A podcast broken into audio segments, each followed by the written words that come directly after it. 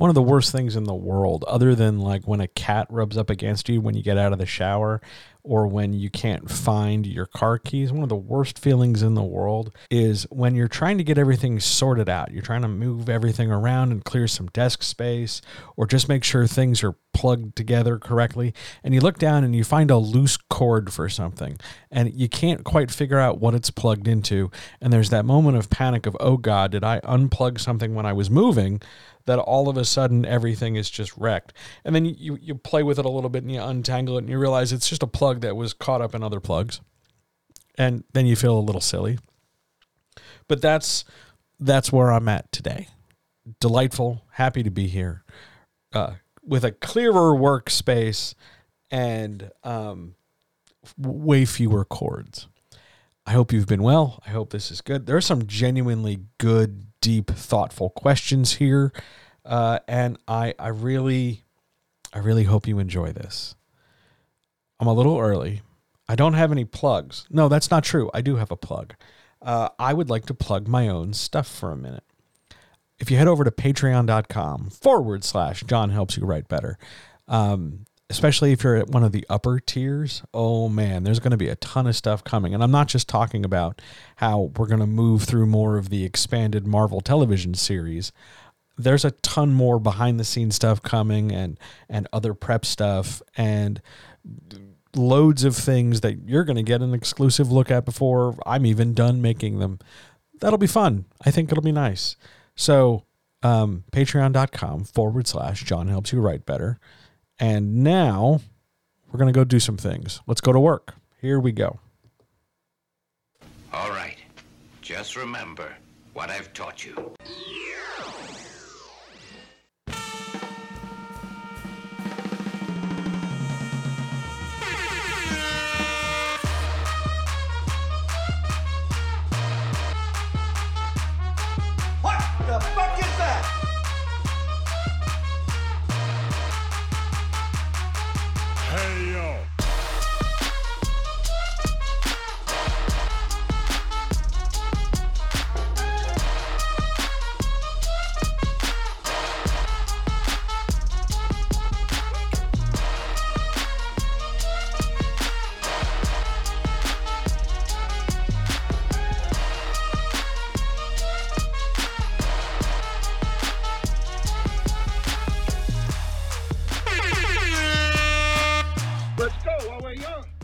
And and here we are.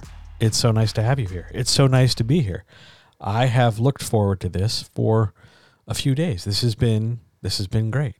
If you have no idea what this is, if this is the first time you're checking it out, hi, I'm John.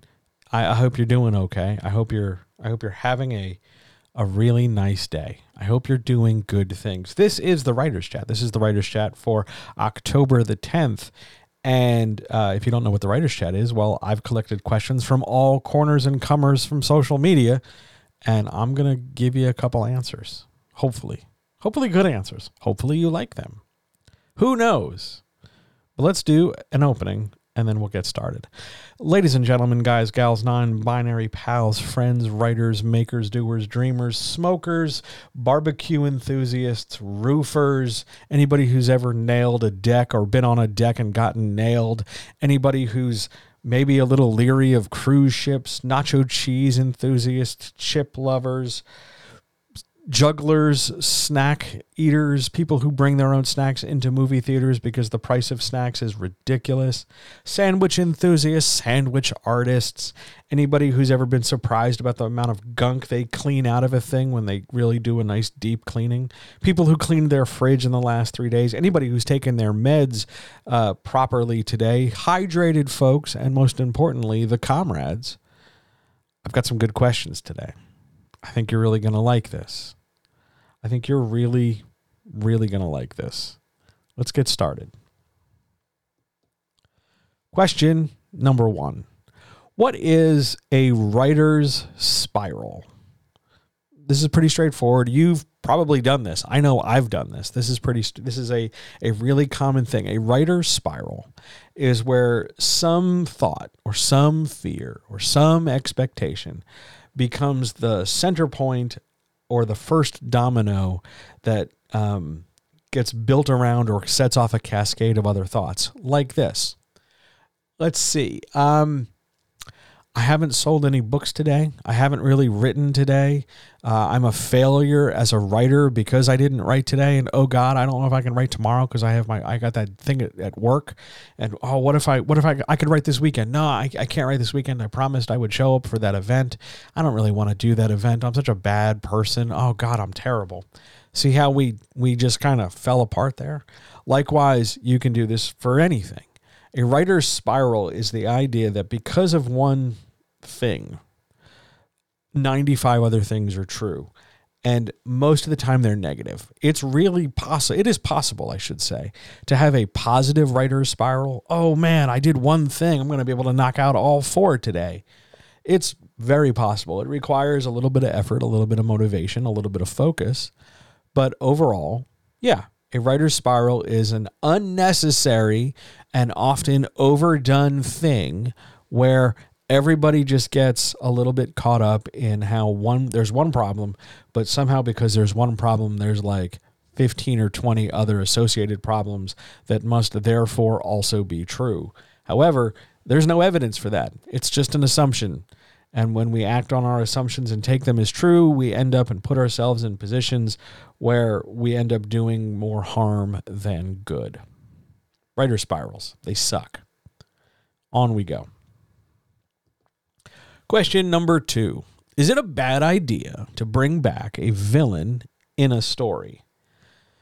The question I should have asked when somebody emailed me this question was What do you mean by bring back in a story? If we're talking about how in the middle of one book, you've taken care of your villain and then they come back at the end for a climax, it's very contextual, it's very situational if we really, really like blew them up, had them disintegrated with a laser cannon, they were eaten by a dragon or swallowed by like a butthole in the desert or something, it seems very unlikely that we are going to be able to bring them back.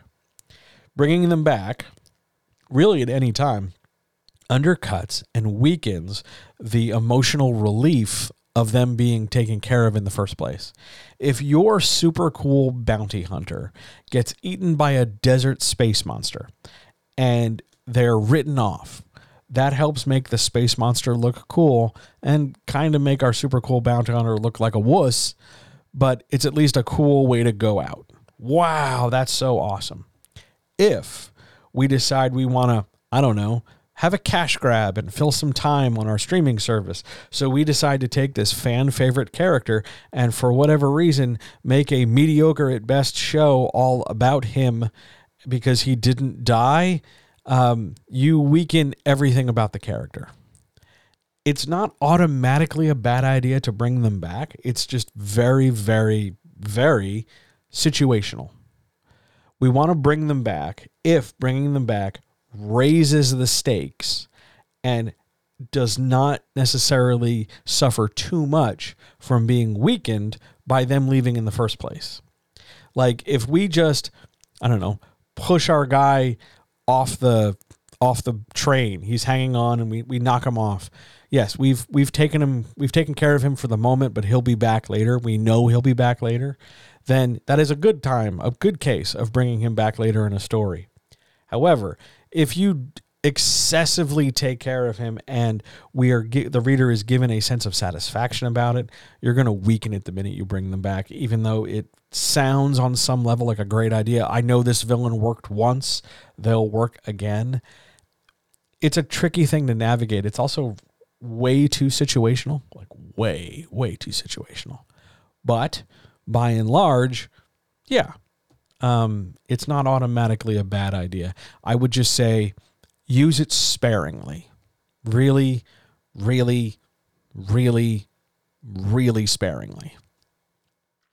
Because otherwise, all you're going to end up doing is having a villain that doesn't necessarily seem unstoppable, just kind of narratively lazy. Oh, we know they'll be back think about like all those slasher movie villains like Michael Myers, like Jason, something like that where we we just the during the course of the movie the fact that they're unstoppable creates tension and it's help, what helps move us along. But when you know there's like twenty something movies in a series or whatever, and oh, this is you know now they're back, now they're in New York City, now they're in space.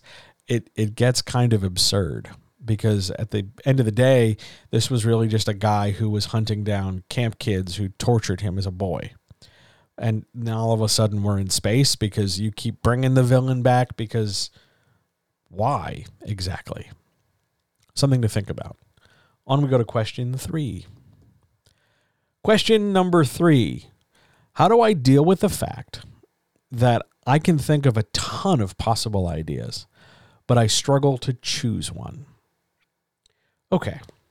I don't like the way this question is worded. I didn't like it when I first saw it. I don't like it now. Because deal with the fact makes it sound like you just have to accept how this is. And yeah, we can accept the first half that you can think of a ton of possible ideas. That's great. But I'm not happy with accepting struggling to choose one as a given fact of equal weight. Yeah, you can think of a ton of things, but you do not have to struggle to pick one. A lot of times, where a writer is indecisive, or when a writer is indecisive, they're indecisive not because of the idea, but they're trying to think ahead. If I take this idea, what could the response be? If I take this idea, what could I do with it? If I take this idea, dot, dot, dot. And that makes sense in the context of well look at the look at the bigger picture. Look look what's going to happen down the road if i start writing or i publish or i start developing this. And then all of a sudden we're talking about well if i develop this i got to make an outline and i got to have this and how do i market it? And we're we're like way down the road already. We're on step 1 what's your idea? Having your idea does it excite you? Do you like the sound of this idea? Forget for a minute the marketing strategy 45 steps from now, or forget how you're going to query it, or forget the title, or whatever other sort of little detour you've taken on this narrative train ride. You choose an idea based on if you like the sound of it. Do I want to tell a story where uh, a woman is haunted by the things her husband dreams up in his nightmares? They come to life and attack her during the day and she doesn't know her husband's dreams are the, the, the source of it? Do I want to tell a story of a young up and coming lawyer who discovers incredible corruption at his corporation? Do I like this idea? Does this excite me? It doesn't matter if I don't know if I can make a hundred thousand words out of it. It doesn't matter if I can think about this in terms of it being the next new hot, new adult, you know, thriller. It just matters if I like this idea and making that decision, because writing is the act of making decisions, making that decision is the only thing that matters. If you are struggling to make a decision because, oh my God, I have 15 really, really good ideas, write them down. Write them all down. And then if they're all good, just pick one. But pick them because you like the idea do not pick it because you're thinking about, oh, well, I got to market it. I got to outline it. And what about this? And I got to have a character and I got to have a theme. All of those things might be true, but you don't have to think that far ahead. This isn't like chess where we are trying to figure out, like, if I move this pawn 17 moves later, I can move the queen. I'm not, we're not, we're, this isn't, it doesn't work like that. Writing is far more dynamic, far more fluid. Art is way more fluid than that. So when we're choosing an idea, just choose the idea on whether or not you like it. And if it turns out you can get a whole book out of it as is, great. And if it turns out that we have to add a little bit to it or twist it around or do something to it to get a whole book out of it, fine. And if it turns out that even after all that stuff, we can't really get a whole book out of it, that's fine too. Not all your ideas need to be full novels or need to be bestsellers in training. That idea, that thinking, that philosophy is just going to lead you to burnout. And it's going to lead you to burnout really, really quickly because you will push yourself over things that don't need pushing and you will try and, and drag ass and claw and feel way more frustrated when it doesn't need to be such a burden. It's not that hard, or at least you're making it harder than it needs to be, though it can be at times difficult. There's nothing wrong with thinking of a ton of ideas and being a little idea engine that could. The problem is if you can't pick one, if you're just paralyzed by it, the two questions I'm going to ask are one, do you really want to just do it in the first place? Are you really wanting to be a writer if you can't settle on an idea and you just like being imaginative? Because there's nothing wrong with being imaginative. It's a daydream, it's escapist. It's good for you, it's nice. But in order to make that transition from I daydream a lot to I want to be a writer, whether that's a hobby or whether that's my job is is at this point immaterial. But you got to pick one. And we're going to pick one based on whether or not you like it and not on anything else. What a really nice question. Okay, on we go. I don't know who's here because, yet again, the little icon that tells me there's uh, anybody in chat just says that I'm here, which is super not helpful because I know I'm here. So if you're in chat and I can't see you, hello. And if you're watching this on YouTube later, hi from the past. Uh, or hello YouTube in the future. It's good to see you too. Uh, YouTube people, by the way, if you have um, if you have any comments or questions, leave them down below, and I will. I swear to you, reply to them. Hi, chat. It's good to see you guys. I hope you're doing okay.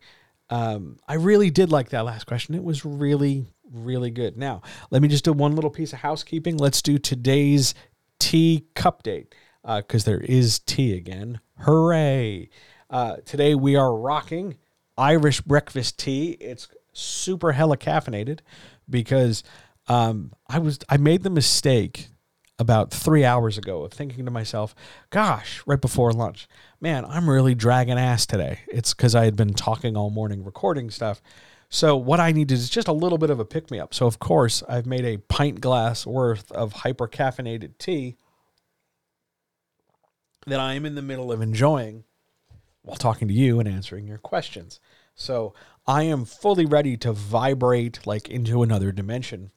Hooray. And answer some more questions. So, do you, people in chat, have any questions about anything? Otherwise, we're just going to, you know, march right along.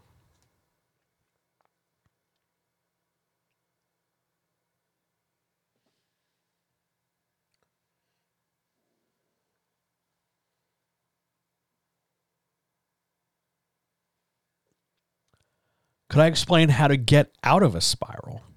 I didn't really cover that in the first question, so let me cover that right now. Here's your way out of a spiral. Focus on, I'll give you a couple options. How's that? Focus on focus on two things. Focus on where you're at immediately. Like where you, are you sitting? Are you standing? Are you laying down? Are you wherever? And in that immediacy, in that moment, is there anything in that moment that really, really, really needs your attention? Like, okay, you're sitting down, you're freaking out. Right now, it is uh, 16 minutes at the uh, 16 minutes after one on the East Coast right now. If I'm freaking out and in the middle of a spiral, is there anything at 116 that I need to stop and do related to any of the things I'm worrying about? Would it really make sense for me to sit down and do the marketing on this idea that I haven't even started yet? Would it make sense to have me? Um, oh my God, I better I better tweet a thousand things because I haven't tweeted in a month or whatever your your panic might be. In that moment, does it really matter? Probably not in that moment, is there anything I can do to bring myself some more comfort than I'm currently feeling? What would I need to be more comfortable, to be less tense? Chances are the answer is going to be I need to keep breathing. I need to put some water in my body. I need to take a deep breath. I need to not focus on steps way down the road and I need to just look at where I'm at. The other thing you can do, if all of that sounds very therapeutic and not terribly creative. The other thing you can do is get up and move your body and do something else for a set amount of time. I tend to do 20 minutes. Why? Because it's an easy thing I can set a timer on my phone for. 20 minutes, I'm going to go do something that is radically different than the thing I'm currently worrying about. Oh my God, I got to figure out how to outline this book. Oh my God, I need an idea. I haven't written in four days and I feel like shit. I, I could totally sit here and, and obsess over that. Absolutely, I could. Or I could get up and in 20 minutes, I could take all the trash out. I could change the cat litter. I could put a load of laundry in. I could uh, vacuum something. I could play with the cat. You know, I could do literally anything different physically with my body, not just sit there and watch something else on a different monitor, but physically do something. And through the magic of, oh my God, I'm a human with a body that generally tends to lift enough out of a spiral that I feel a little bit more comfortable. If that doesn't work, you need to talk out loud to yourself and reassure yourself that even though there's a million things and oh man, there's so many problems and you got to do all this stuff. If you just keep telling yourself to do one step at a time and that you're all right and that you can always ask for help if you're not sure what the next step is or how to do it and that you only need to do one step at a time and you keep telling yourself you're all right, you're safe, you're good, you're capable while you're doing it, the spiral will naturally dissipate. I have had all I've had success with all those methods. Some more than others. Sometimes I have to try two before it works, but eventually through one way or the other, it just works. That's how you do that. I'm sorry you go through those. They're really common, but they're also fixable. You just got to be patient with yourself. Other questions? Otherwise, we will we will march on to the next thing. There are some really genuinely deep questions coming. I know that. I just don't remember where they are in the order. Oh, look, it's one of those deep questions right now. Question number four How can I get better at following through? A lot of writers struggle because they, they're great in the early. They're great in the early parts. Oh, I started writing again and everybody celebrates. I wrote 5,000 words, 2,000 words. I've started a new book. Yay. And and they just keep talking about the next new thing they're doing. And you know, it it's great. It's lovely. Everybody's really happy with it. It's all, you know, 5 million times starting new things. But at the end of the day, they never seem to go forward. They always seem to work up to a point. Why is that? Well, it's because it gets hard. It's because whatever that point they stop at, that's usually where they need to make a decision or they need to challenge themselves or they need to push themselves out of a comfort zone or they need to do a thing that they're averse to doing. Like, do you understand the number of people who tell me on any given day that they're just bad at outlining? But when you when you sit with them and help make them an outline, they get past the thing they're stuck at because they've only been writing sort of loose and carefree and then all of a sudden we have to write more disciplined because they're trying to do a thing that's supposed to be more disciplined. You get better at following through by making a choice, by organizing the steps of that choice into small enough pieces.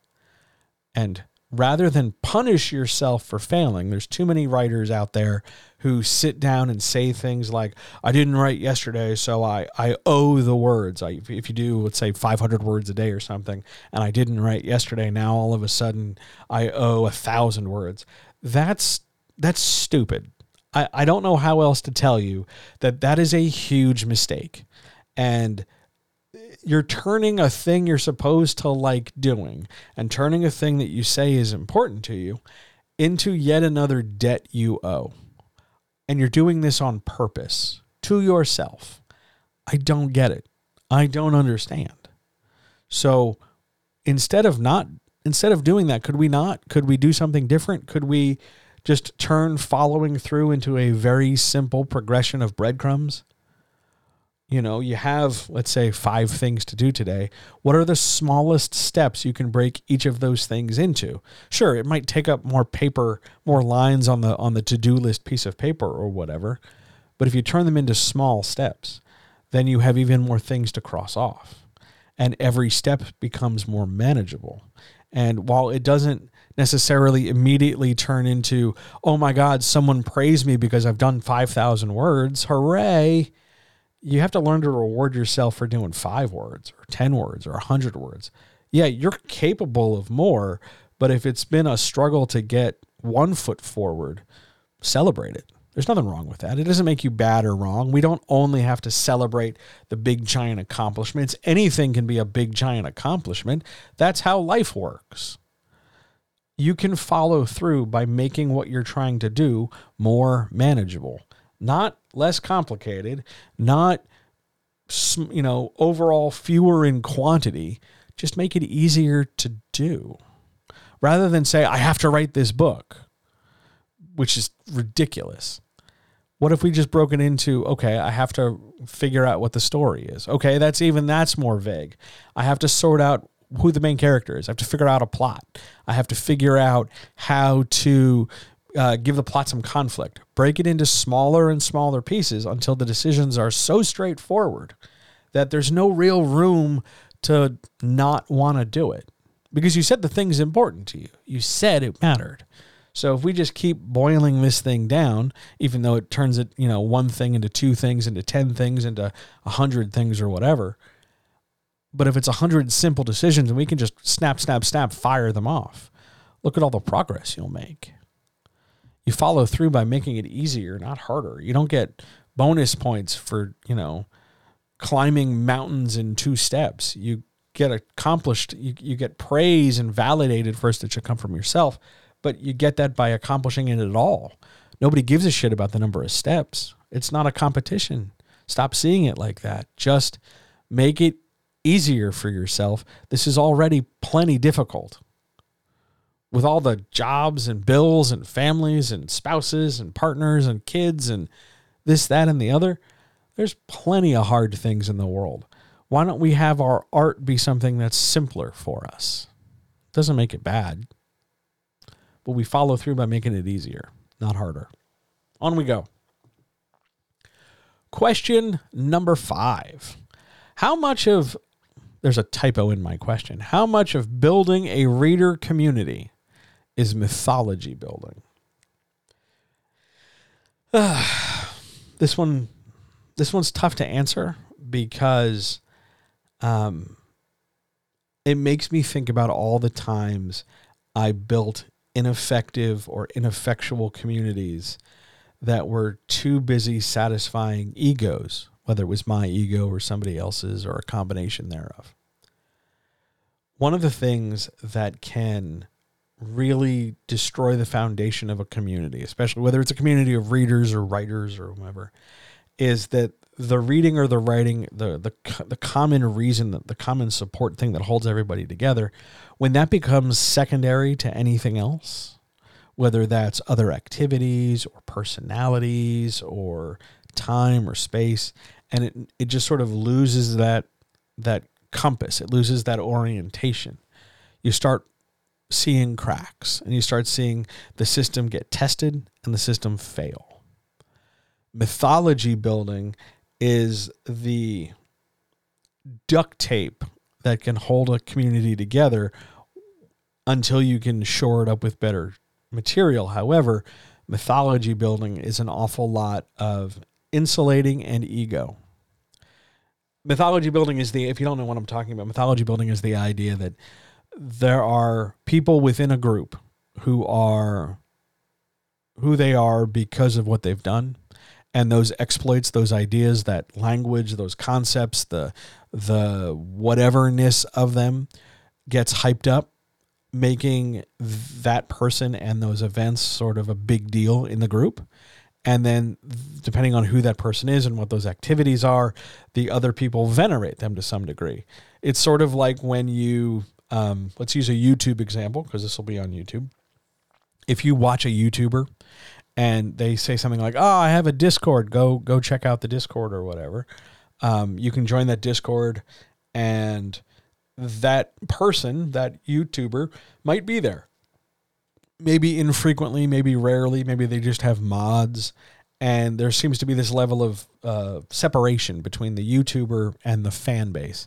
And the, the space of that community seems dedicated to extolling the many virtues or failings or both of that YouTuber. And it becomes less about a community of people who enjoy what the YouTuber is producing and more of more and more with more and more people coming in and less control and restriction about people developing a strange parasocial relationship with things. When a writing community falls apart like that or or gets invaded by that kind of thinking, you end up building a lot of mythology. Hey, remember that time when dot dot dot. Oh, what about this dot dot dot. Not all communities are built on those things. Not all communities survive being built on those things mythology building is important, but it instead of mythologizing a single person and their exploits or the past, what should be mythologized is the common effort that holds everything together. So if we're trying to get a group of your readers together to buy your book and talk about the world you're creating and talk about your sales and talk about what you're doing, keep it focused there rather than, oh my God, look, they posted a picture of their puppy on Instagram. Oh wow, they're talking about, you know, affiliate links for Amazon, whatever fuck day it is. Let's, you know, make sure we do that too. Don't make it about yourself when you're trying to build your community.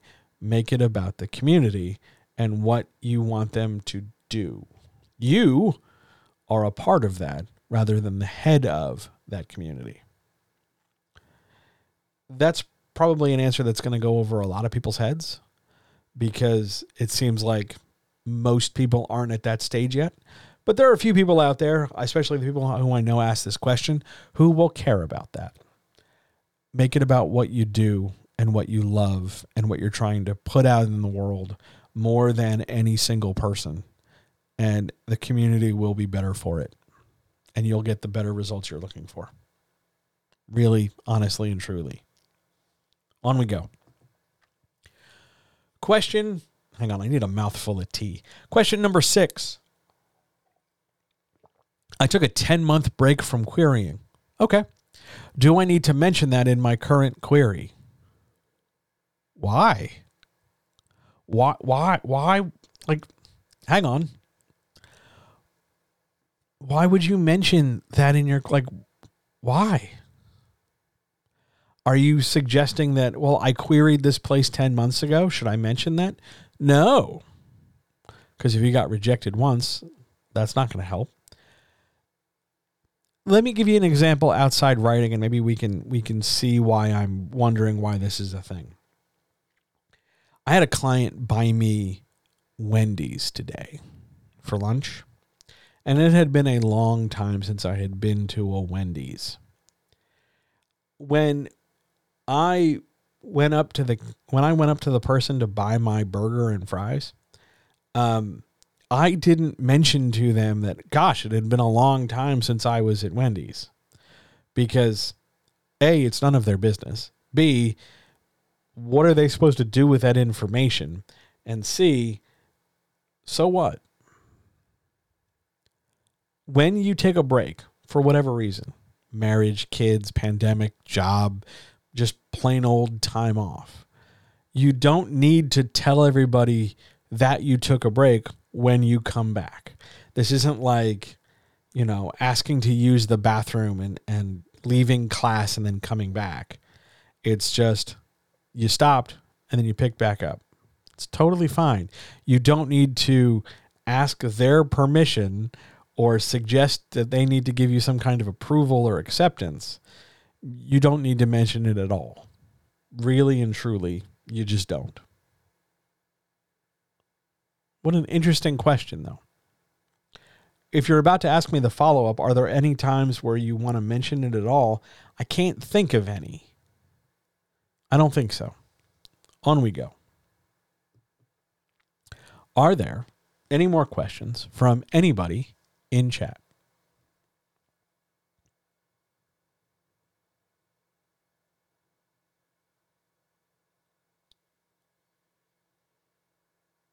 Otherwise, we will just keep moving.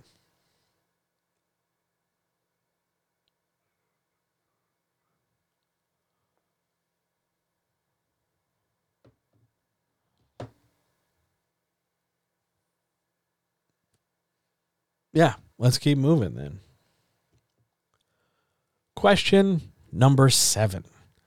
I think this might be my favorite question of the day. Question number seven Why does so much of the pre publishing industry run on toxic positivity?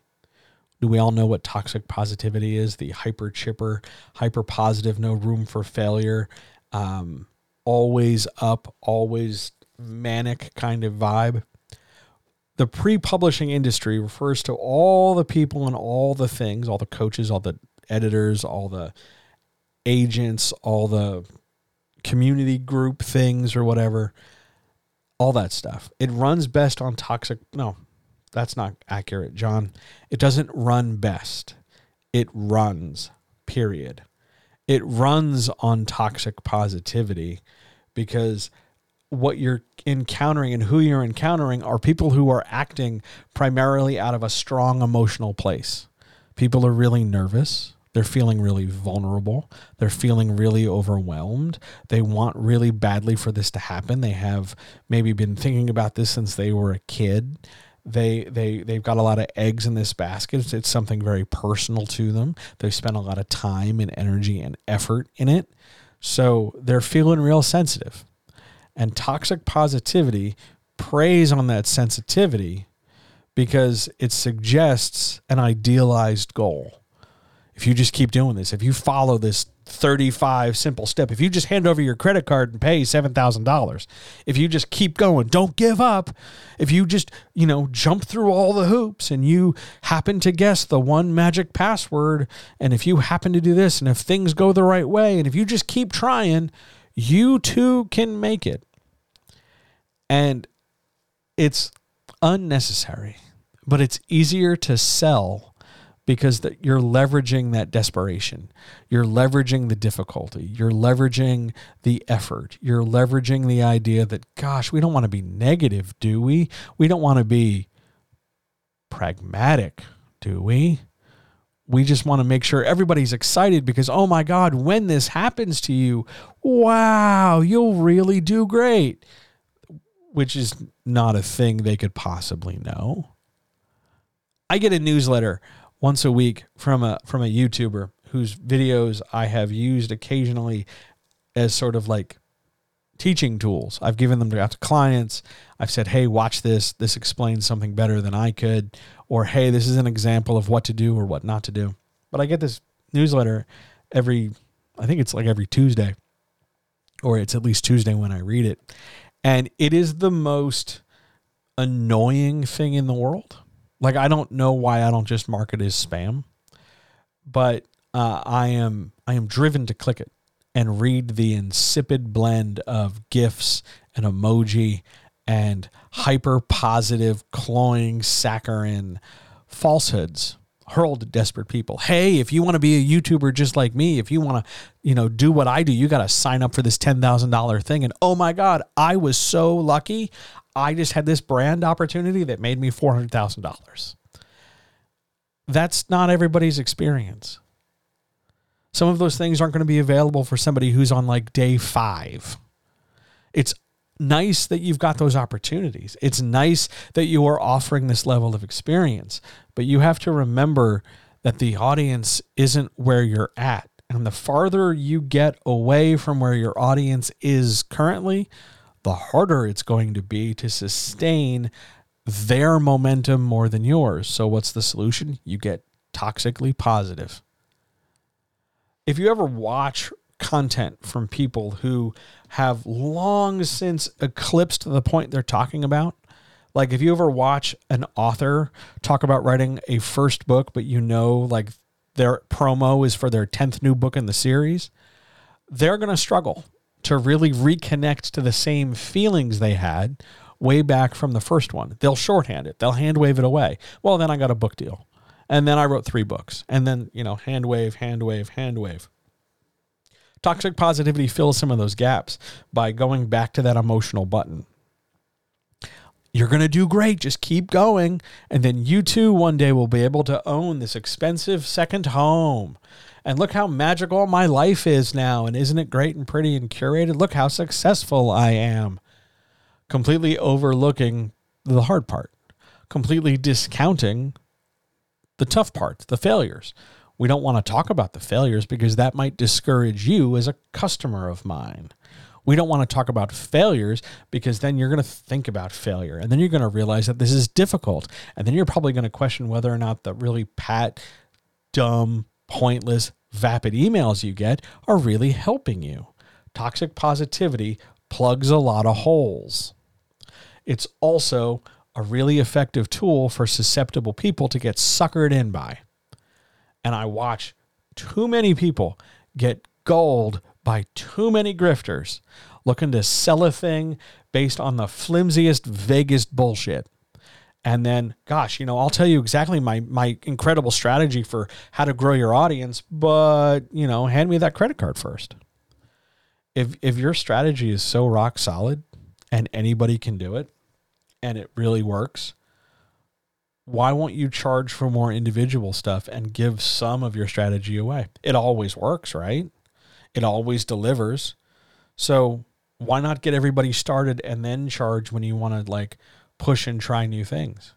Could it be perhaps because it doesn't work and you're just looking to divorce a sucker from their money? Who knows?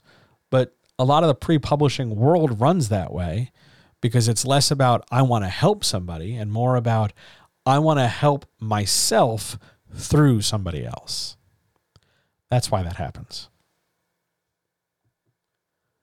Question eight How can I diversify my publishing beyond Amazon?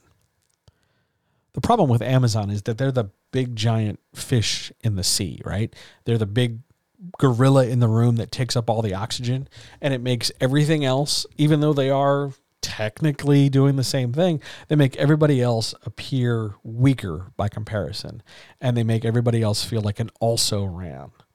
However, when you look at something like Chirp or Libro or Bookshop, Barnes and Noble or Smashwords or just making your own PDF and selling it, those are all viable methods for producing a PDF that you can distribute to digital devices.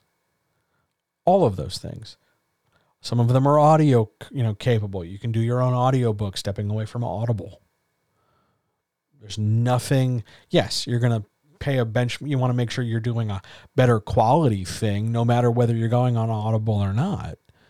But you have other options.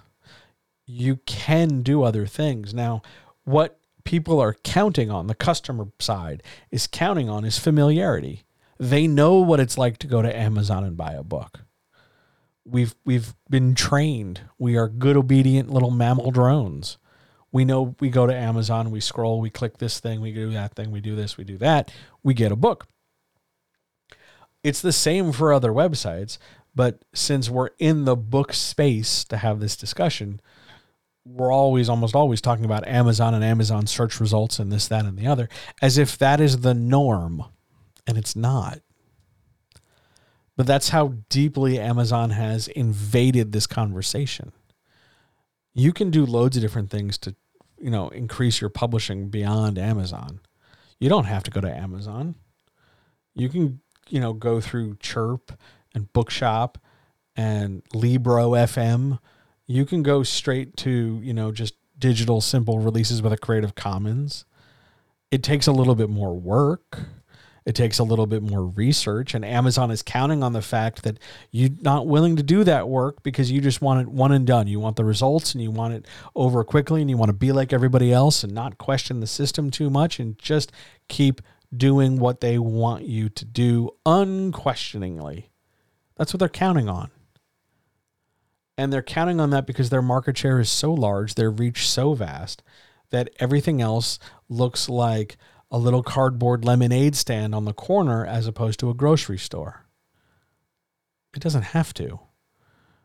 We don't have to agree to that. All those other methods straight sales from an author's website, a bookshop account, um, Barnes and Noble, anybody who is an Amazon, they're all valid. They're all legit. Actually, if you go to something like straight to the author, uh, they get the most money. You don't have to worry about royalties or anything. You don't have to worry about them not getting the full amount you're paying for the book. But you have options, you have opportunity. You have to be willing to consider what Amazon is doing. I go to Amazon to, to, to publish this book and sell this book. What things, not so much what Amazon is doing in terms of the Amazon ecosystem, but if Amazon is making my book available to sale and then um, managing how my book is discovered or giving uh, a transaction of some kind, if I can find replacements for any of those steps, I can step, I can get away from Amazon. I just need a place to host my stuff. I got, I can put it on my website. I just need to sell my book with a transaction. I can use a, a WordPress plugin, or I can go to a third party vendor that is an Amazon, and I can accomplish all the same things that you do on Amazon, but I could do it without Amazon. You just need to be willing to look past that and think past that. And a lot of people won't because some of those steps take a little bit more time or aren't naturally as easy as saying just go on Amazon. But if we're trying to diversify, we have to be willing to embrace steps and options. And that's why this matters so much. We don't have to keep feeding the big giant corporation. That's what I'm saying. Question nine. Love this question. Does historical fiction have any limits? Would the 1980s or the 1990s be historical? Okay. We're all going to feel really old for a minute because the answer is yes. The 1980s or the 90s qualifies as historical fiction because it's greater than 30 years from the point at which you're telling the story. I feel really old because the 1980s and 90s were decades within my lifetime. Historical, yeah, I know. I, I, I get it. I know. I, I'm a kid from the late 70s. I, I feel it deeply in my soul. I feel real old right now.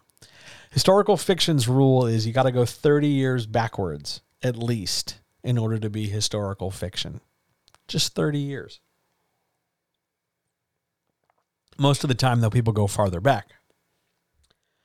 They go, they go, oh, I'll go 50 years back.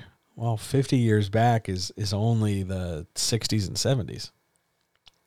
It's not the 1950s. It's not, you know, the 1920s. We we jump far enough back and yeah, historical fiction in the Regency era or historical fiction in Napoleonic times or the age of sail or French monarchy or whatever. Yeah, those are all great things that are very much removed. But it is equally valid to just go, yeah, it's historical fiction. It's set in the 80s, which is deeply uncomfortable. Believe me. Oh, God. But at the same time, yeah, that matters. Just 30 years back. So if you were to ask me in 10 years the same question, stuff from the year 2000 would be historical fiction. Other than that, you can go as far back as you want. But yes, 80s and 90s, whoa, historical fiction in the same way that you can find like on the classic rock station of any major city, you can find the music I grew up listening to and the classic rock I listened to on the classic rock station way back is now oldies because time just keeps marching forward, which is why you can hear Nirvana and Guns N' Roses at a grocery store. we all feel really old for a second. I think we should all just, I don't know, make sure our backs aren't too sore and check our Ensure supply and make sure you know we've been doing okay because well old folks we got older there for a minute. On we go. Any questions from anybody here? I see more people came in. Hello. Hi. Thanks for coming. It's good to see you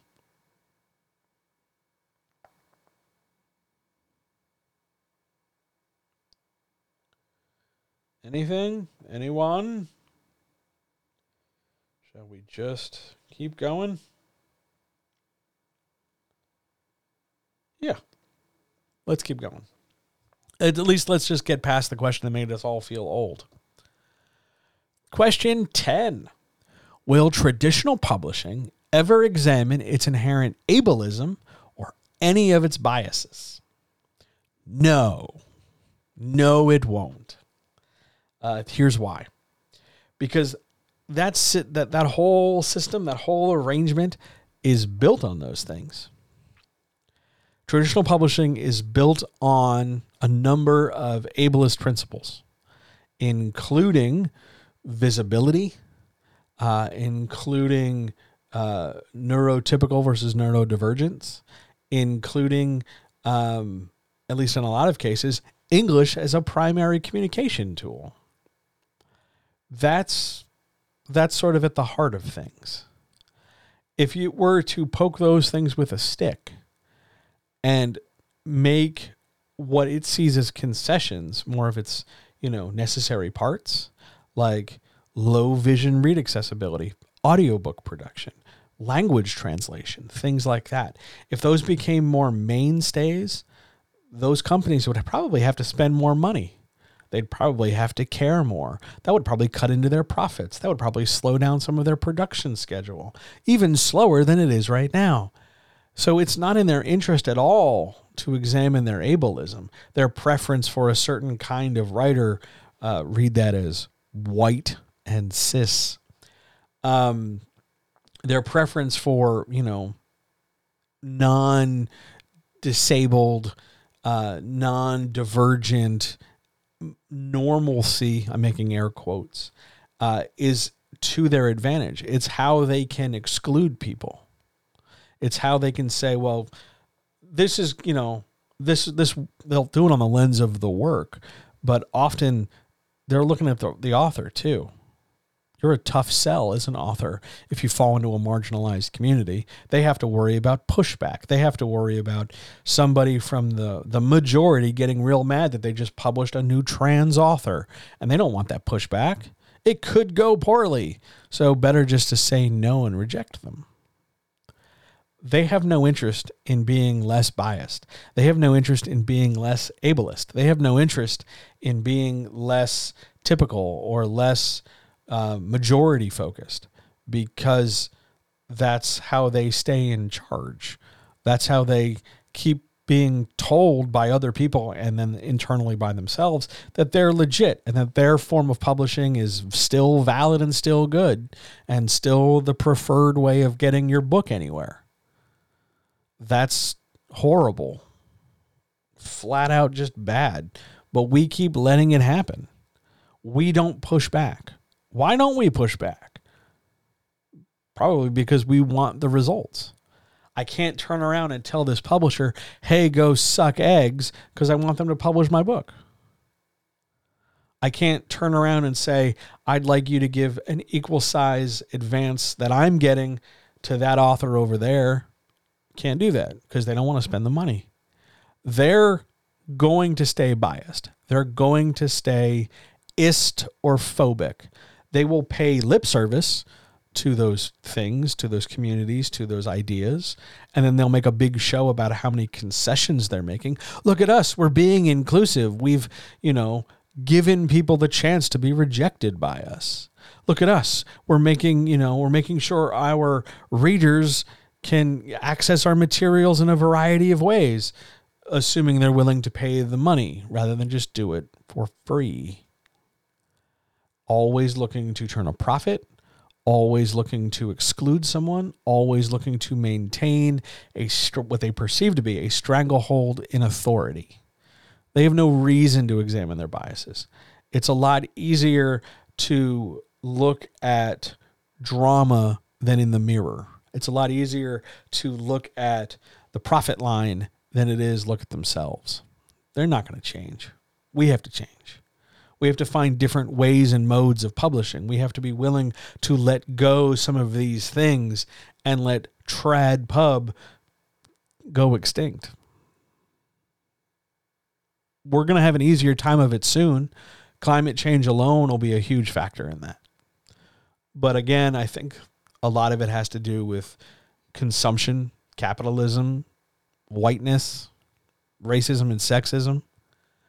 And they're not looking at that shit. They they don't want to.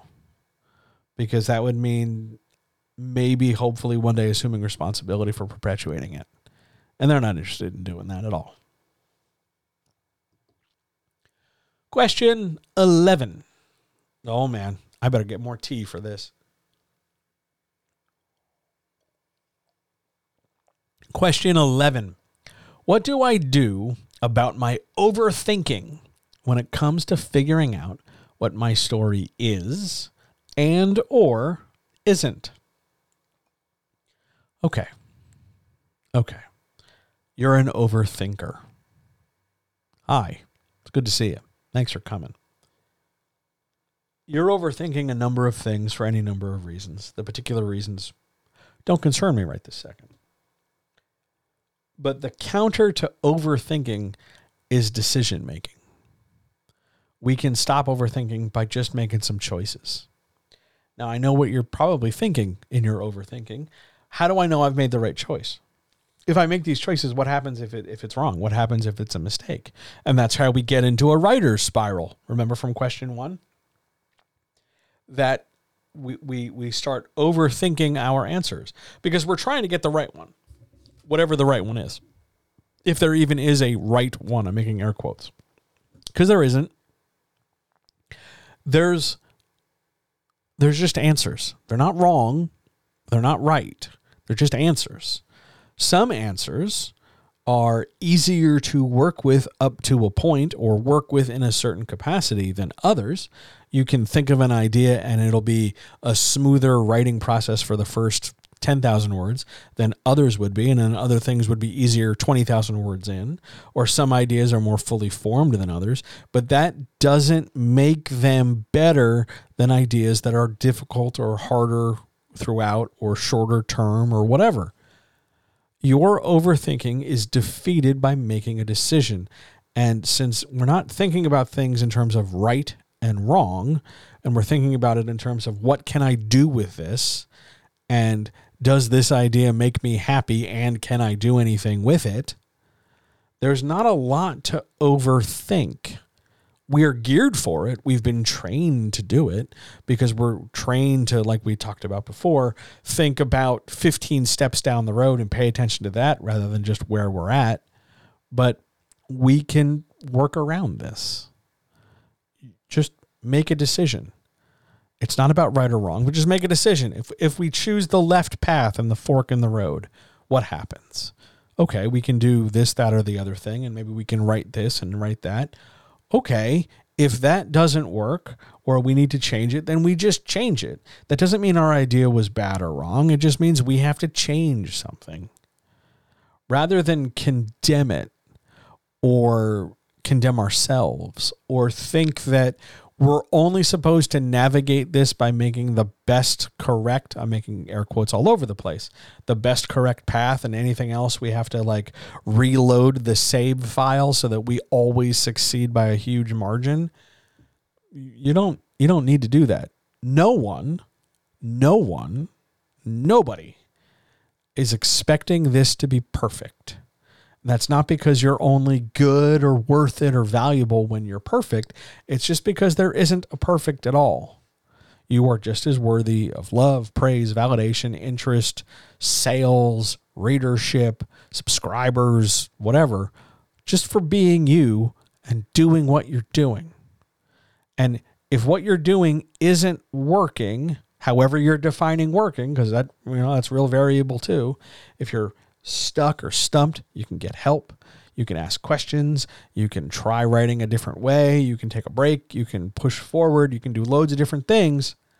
But that still doesn't make the idea right or wrong. Overthinking is so often predicated on extra stuff rightness, wrongness, ease, difficulties, speed, time, rewards, and all of those things don't matter. We're told they matter, and we bolt them onto our ideas like they do matter, but they don't matter because what your story is and what your story isn't is a set of decisions you can make. I want to tell a historical fiction story from the 1990s. Immediately frames a story that is not a big giant space opera. It's not Star Wars. It's not Lord of the Rings. It's not cyberpunk, you know, whatever, whatever. It's just a story from the 80s or 90s. And that's fine. That's okay. It's not like we're trying to find is a story in 1994 easier to sell than a story in 1993? No, because that's not what sells a book. The point I'm trying to make is that you get to decide and make that decision as to what is and isn't the story based on what you want, what you feel connected to. If you're not sure because you feel connected to all of those things, then picking any single one of them won't matter. It won't be a problem. You have 10 options. They're all great. Well, then just pick any one of them. Just pick one and then go from there. And if you change your mind later, you change your mind later. It's okay. You don't have to be perfect. You don't have to do this all right the first time and get it done once and then never have to do it again. We're going to constantly evolve. The story is going to evolve. Our process is going to evolve. How we do what we do and all that stuff in between evolves. So if you're going to overthink, break it down into small decisions. Even if you feel really stupid or silly doing it, it's going to be the most effective way of getting through whatever the problem is. What a great question. On we go. Question number 12 How is publishing a protest? I want you to notice that in this question, I'm not specifying the method of publication. I'm not talking about traditional publishing. I'm not talking about digital self publishing. I'm not talking about zines. I'm not talking about, you know, um, encrypted, you know, self deleting short term messages on social media. Just the act of producing something is a protest. What are we protesting against? Doesn't matter. Whether we're talking about, you know, the themes of my story and my story is a protest against those themes because I'm saying something about the dangers of this or the problems with that, that's a protest. Sure. But that's still stuff in the story. I'm talking about you protesting and being transgressive and being revolutionary and being bold and being decisive and standing up and calling attention to yourself and doing a radical act by producing your art. Because that's that's really where the magic is. That's really where the the protest is. That's really where the the thing of it is. We talk so often. I think a lot of the hashtag writing community talks about this idea of writing a book so often as like a commercial transaction because late stage capitalism and brainwashing and and trauma based responses to this idea that we have to sell and commodify everything that we have forgotten that we are making art.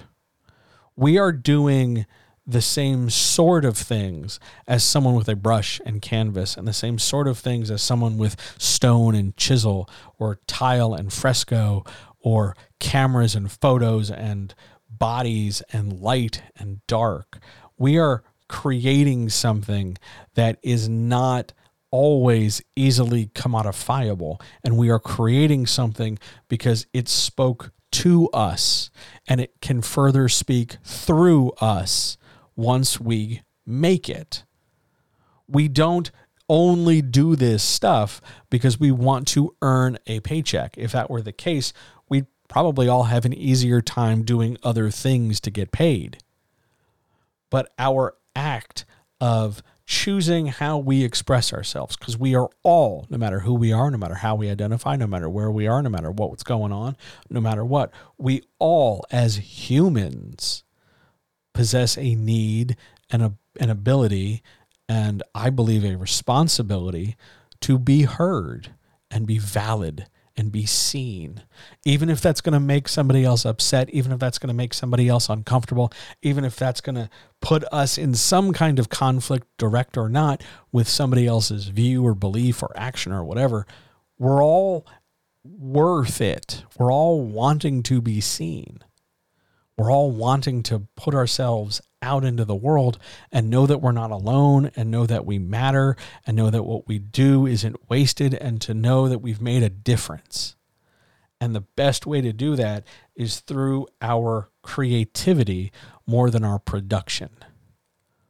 We don't make the world a better place by clocking into the nine to five and working for somebody who hates us and working so that we can afford a paycheck and so that we can barely survive. We make the world a better place by putting our voice out into it and by saying something that needs to be said and saying that thing in a way that only we can say it. That's that's the whole magic trick. That's the whole shebang here. Publishing is one way of getting our voice out. It might be our voice through the magic of a lens about, you know, really punk rock tweens or something, or a romance story of uh, two enemies made lovers because they get stuck in an elevator and find out they have a lot more in common than you'd expect, or the um, magic quest of a knight to redeem his family legacy. That might be the vehicle by which we deliver our voice and view into the world. But we need to put that voice and view to the forefront of our creativity as opposed to, gosh, this is a really good idea. I think I could sell the shit out of it. Because it's it's more than that. It's bigger than that. It's better than that. It's more important than that. No one cares if you could sell it. It's not about selling it. Get selling out of the way. What are you doing with your art? What are you saying? Why aren't you looking at this as more than a commercial thing? And what do you need to give yourself or get for yourself so that you can see your art as more than a future pending commercial transaction? Yep, you'll get published. Yep, you'll sell this thing. Okay, sure. Is that why you're doing it? Or are you doing it because you like to do it? And if you like to do it, what do you need so that you can do more of it if we take money off the table for a second? And the reason we take the money out of the equation is because money is the consequence of just selling and producing a thing. That's a, a pretty straightforward transactional part of this. We're going beyond that. We're going to the personal stuff. What do you need to feel supported? What do you need to feel good enough? What do you need to be okay with doing more of this? Maybe being a little bit more aggressive with this. Maybe being willing to face some consequence for this. Maybe be willing to put your stuff out there and it kind of being quiet and crickets for a hot second or two until you get your feet under you all of those decisions and all of those actions are not part of the norm. The norm would tell you that this stuff should be a hobby, that this stuff doesn't work, that only a few rarefied people who have been doing it for a very long time, they scooped up all the all the the seats in musical chairs and you're left standing. They've they've got all the money. You're never going to break in. You're never going to get there. You're never going to, because of who you are, what you are, how you identify, where you're at, whatever. Here are all these reasons why you can't do this, why this isn't going to work for you. And if you believe them and take those reasons as fact and you prove them right, then you're wasting your time trying to be published. But if you listen to all those statements, if you listen to all those people and you listen to all the things they're saying, and it it sucks. And it doesn't just make you angry because they're telling you no, but it, it upsets something in you because it's communicating to you that these opinions, these statements don't want you to be heard, don't want you to get out into the world, don't want your voice present, don't want your validation or your existence, then you must publish as a protest as a way to thumb your nose at all those people, all those things, all those ideas that say you can't or shouldn't or don't do this. That's why publishing is a protest. It matters. And I think all that stuff gets real lost in the shuffle because we start talking about, well, how do I show up in more Amazon searches? Go fuck yourself. That's a nice question, but it's the wrong one to ask. Because it, did you do this? Did you d- develop your, you know, new adult erotic thriller because you wanted to show up in Amazon searches, or did you go through all that because you wanted to write this story? You're publishing whatever, however you're publishing, Amazon or not, audio or not, sale, you know, digital file or not, is a protest against all the forces and all the things and all the people that would suggest that there is no room for art in a world dominated by commerce. That's what makes publishing a protest. Maybe that was my favorite question of the day. And last, with one more mouthful of tea.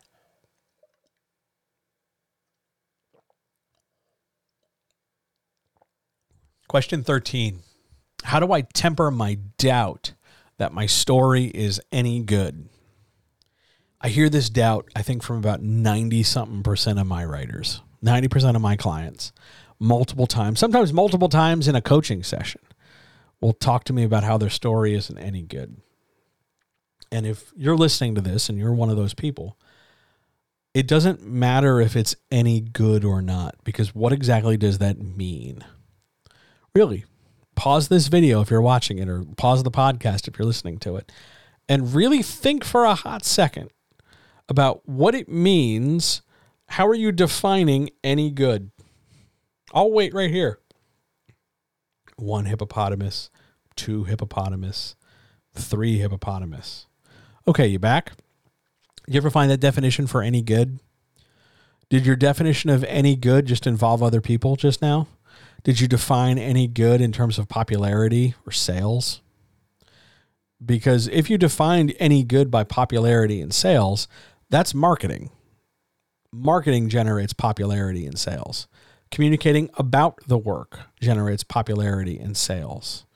So if your story isn't any good, that's separate from your marketing. Because I don't know if you know this, there have been plenty of not well crafted stories that get marketed to here and back, and those authors seem to be doing just fine. So that can't be what any good means, right? We're talking we're not talking marketing. So let's let's dig again. Let's let's try this again. If you defined any good in terms of your ability to write a whole story or have a whole novel about it, well, okay. All right. But now we're talking about an outline.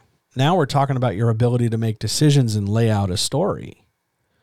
This is particularly interesting if you're a client and you're doing this to my face, as if you think I'm not going to help you every single step of the way and help you figure out how to outline, how to craft your story, how to fix the problems when they come up, how to make those decisions, how to, you know, support you and through this process. Like, I'm not going to leave you high and dry.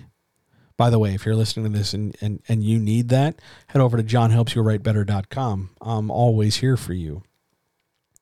So if we're just talking about our organization and our decision making and somehow using that to be any good, well, that's just organization and decision making. That has nothing to do with the story. We're not even talking about the particulars of the story. Now we're just talking about whether or not we can organize it real well. Before we were talking about how you could sell a thing. Now we're talking about how you could organize a thing. When are we going to start talking about the story itself? So maybe you're thinking about any good in terms of the the the substance of the story.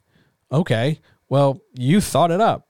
So if if you're not interested by the idea, if you're not seeing a lot of different ways you could take it or ways you could shape it or different dimensions to the idea or you're picking an idea that you don't really give a shit about, why? You have an idea for a story, whatever it is. If it doesn't excite you, and I don't mean excite you like every day you sit down to write, holy shit, it's like you've just, you know, taken a lot of cocaine and we're very, very eager to do anything. I mean like you like the idea you enjoy the concept. You like thinking not so much about like now I'm on scene 22, now I'm on 23, now I'm on 24, but more like the fact that you enjoy writing an idea. I like writing um, a sexy cyberpunk version of the Three Musketeers. I love telling a noir story that involves uh, anthropomorphic food groups. Um, I want to tell a tragic uh, teen drama at a roller rink because you like the idea. That's enough. Your doubt that your story is any good has to come from your decision. Did you like the idea? Did it excite you?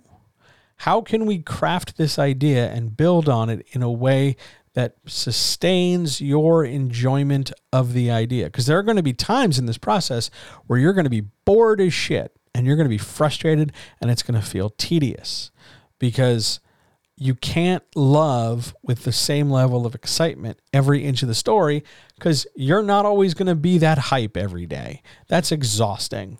I did a lot of drugs for many years and I wasn't that hype every day. Like, that's just not a way things go. So, on those days where you're not feeling it as much as you felt it on other days, rather than quit and wait for the next hype day, you got to be willing to push yourself forward and be a little disciplined and stick with it. But because the quality of the idea is only built on whether or not you're excited about it, and I don't just mean like, ooh, but more a sense of like, ah, there are many things I could say about this idea. When I think about this idea, I also think about all the adjacent parts, and that makes me want to tell it. If if your story is regularly always giving you that surge, then isn't isn't that good?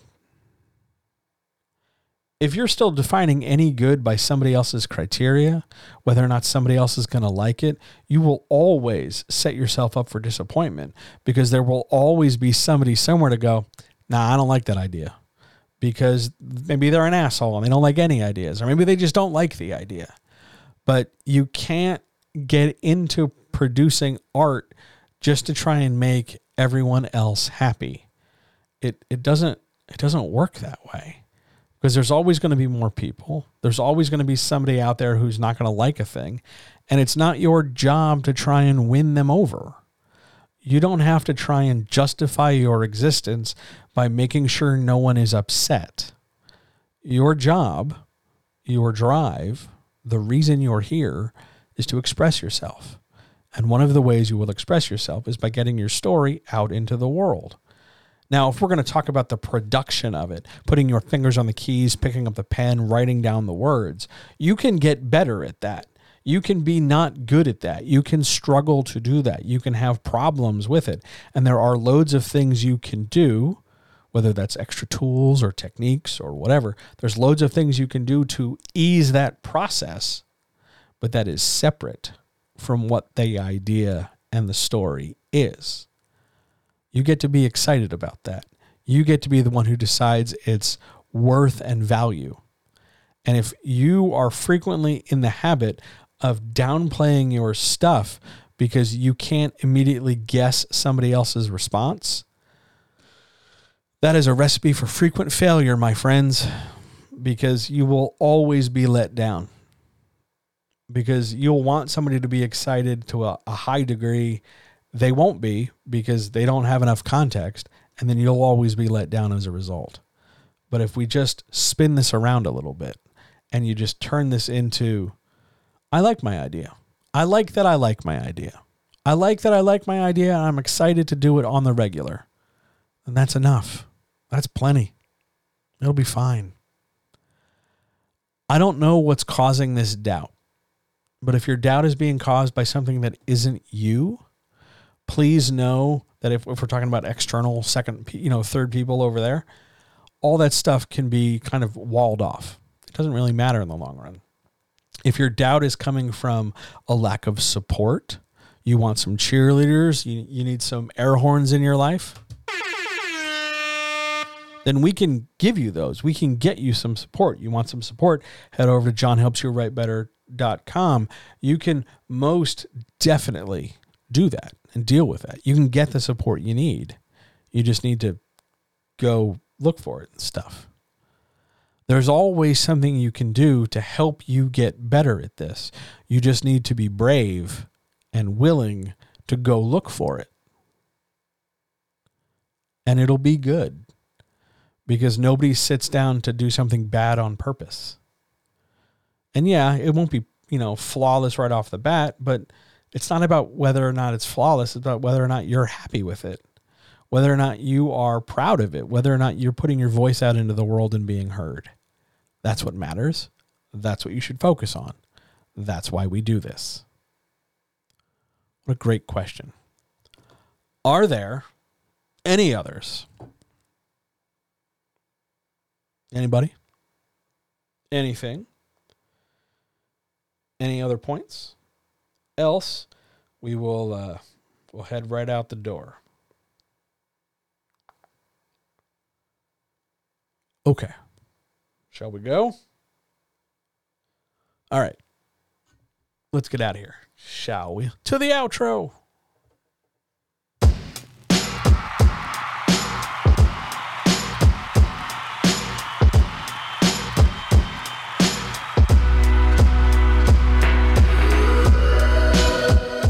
Thank each and every single one of you for being here. I want to thank you for listening. I want to thank you for your comments and your encouragement. I want to thank the two nice people who sent me text messages saying this was a great chat. I want to thank everybody. This was awesome. This one felt really good. Thanks for letting me talk about doubt and growth and marketing and Amazon and protests and spirals and everything in between. It really meant a lot to me. I hope you enjoyed it. Um, all power to all people, truly and absolutely. Thanks for being here. It meant a lot. Um, there's a couple things on the horizon. Uh, if you're a Patreon person at patreon.com forward slash John helps you write better, uh, you might want to stay tuned to your inbox in the next couple days. More stuff's happening. Um, if you're a fan of streaming stuff, uh, there might be a thing happening in a few hours as I continue to play with some software. Who knows? We'll find out together. Um, yeah, hell of a day, hell of a chat. Thanks for being here. If you like this, head over to the Patreon and give us some support. If you need help with your work, no matter what it is, head over to johnhelpsyouwritebetter.com, book an appointment. More than happy to help you. Absolutely my pleasure to help you succeed. Thanks for being here. I love you. Keep writing. Don't give up. Don't let the people stop you. You're good enough. Keep going. And I'll talk to you very, very soon.